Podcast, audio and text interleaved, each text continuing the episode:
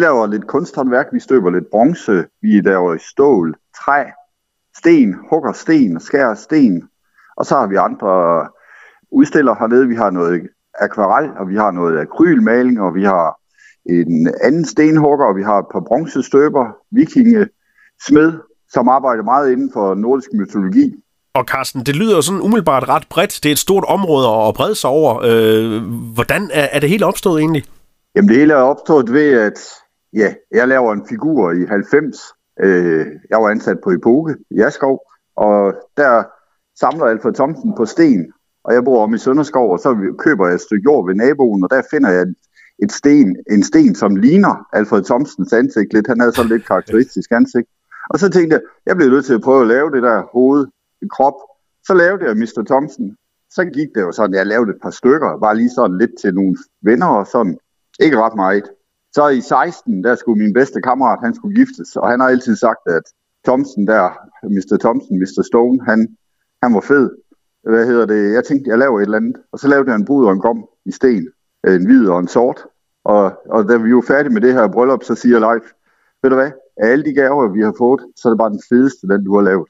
Og så gav det lige mig så lidt kuldegysning, og så var vi en tur ved Middelfart over ved Galeri Henhede og snakker med dem. Og så siger de, ved du hvad, det der du laver, det kunne vi godt tænke os at prøve at sælge. Og så, så kom vi i gang. Så, så kom Trapholdt i Kolding med museum, butikken derude. Og så er det bare eskaleret. Så tænkte jeg egentlig 2025, men det blev så til 2019 i stedet for. Og så er vi i gang. Ja, det skal jeg da lige lov for. Og, og det er jo ja. sådan, at uh, I har jo uh, det åbne galleri uh, i Foldingbro ligger i. Der kan man jo komme forbi og, og se nogle ja, ting og, og købe dem. Få en kop kaffe, hvis man har lyst til det. Jamen, jeg, jeg tænker på, at det er jo en god mulighed for at give en meget, meget unik julegave, fordi det, I laver, det, der er jo kun den ene. Der er kun en af hver, ja.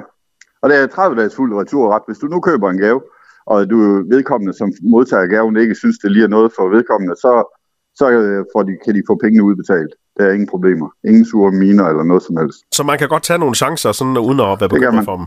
Det kan man.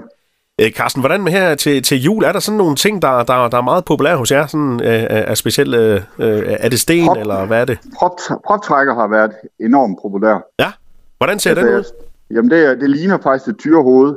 Den ligger ufattelig godt i hånden, og jeg laver dem i stål og i bronze. Støber dem selv. Jeg er lige ved at støbe i dag. Proptrækker. Ja. Så er den jo poleret, og så er den jo rustfri spindel til at, og den du skruer ned, det gevinststykke, du skruer ned i proppen. De ligger i små gaveæsker.